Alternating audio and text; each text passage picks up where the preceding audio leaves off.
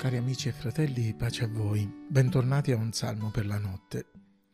Questa sera leggeremo il paragrafo che va dal versetto 105 al 112. La tua parola è una lampada al mio piede e una luce sul mio sentiero. Ho giurato e lo manterrò di osservare i tuoi giusti giudizi. Io sono molto afflitto, Signore, rinnova la mia vita secondo la tua parola. Signore, gradisci le offerte volontarie delle mie labbra e insegnami i tuoi giudizi. La mia vita è sempre in pericolo, ma io non dimentico la tua legge. Gli empi mi hanno teso dei lacci, ma io non mi sono allontanato dai tuoi precetti. Le tue testimonianze sono la mia eredità per sempre, esse sono la gioia del mio cuore. Ho messo il mio impegno a praticare i tuoi statuti sempre sino alla fine.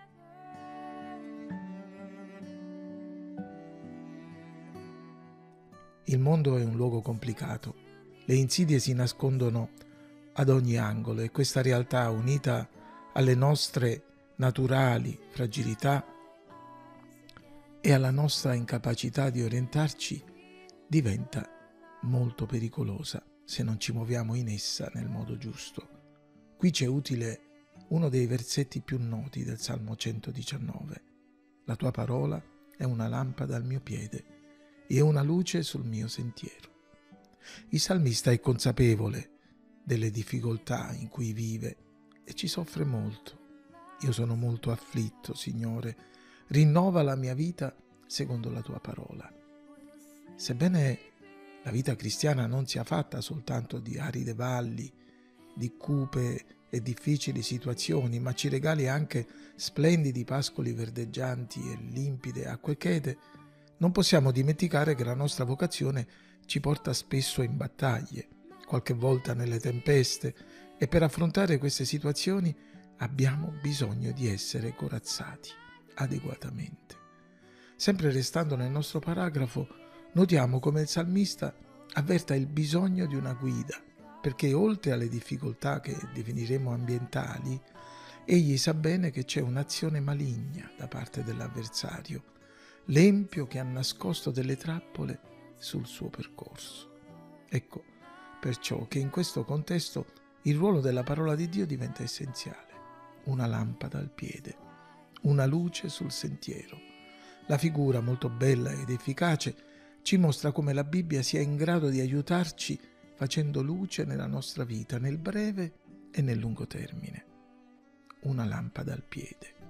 Indica la capacità della Bibbia di guidare ogni nostro passo, anche quando non siamo in grado di vedere all'orizzonte la nostra destinazione.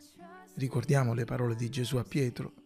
Tu non sai ora quello che io faccio, ma lo capirai dopo.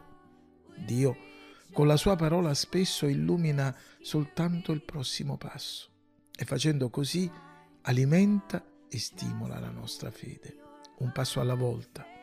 Si descrive così la storia di tanti credenti che, ricevendo le indicazioni divine e fidandosi di Lui, hanno camminato verso la realizzazione del suo piano. Abramo partì senza sapere dove andava.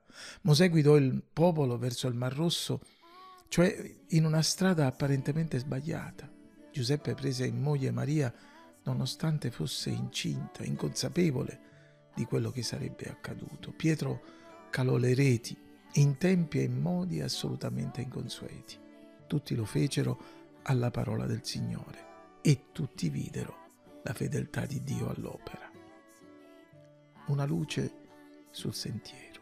Sì, la parola di Dio non è solo la guida passo dopo passo.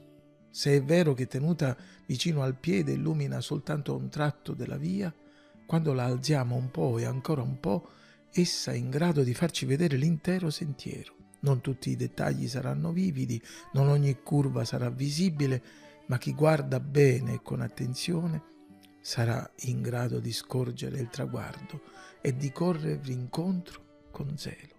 Ascoltiamo le parole dell'Apostolo Paolo. Una cosa faccio, dimenticando le cose che stanno dietro e protendendomi verso quelle che stanno davanti, corro verso la meta per ottenere il premio della celeste vocazione di Dio in Cristo Gesù. Sì, amici e fratelli, Non bisogna insistere per convincerci che viviamo in un mondo pericoloso. Se poi aggiungiamo le nostre limitazioni e l'astuzia del maligno, allora la cosa diventa ancora più complicata. Un tale quadro, cupo e spaventoso, però non deve deprimerci, perché noi abbiamo la Bibbia, la parola di Dio, che risplende nelle tenebre, che alimenta la nostra fede, che ci incoraggia a viaggiare verso la meta. Perciò, amici e fratelli, non facciamoci spaventare dalle difficoltà e non scoraggiamoci davanti alla fatica, ma realizziamo ciò che la parola di Dio ci invita a fare. Deponiamo ogni peso e il peccato che così facilmente ci avvolge e corriamo con perseveranza la gara che ci è proposta, fissando lo sguardo su Gesù, il nostro amato Signore e Salvatore, colui che crea la fede e la rende perfetta. Egli, per la gioia che gli era posta dinanzi, sopportò la croce, disprezzando l'infamia, e alla fine si è seduto alla destra del trono di Dio. Consideriamo perciò colui che ha sopportato una simile ostilità contro la sua persona da parte dei peccatori, affinché non ci stanchiamo e non ci perdiamo d'animo. Signore, grazie per la tua luce meravigliosa.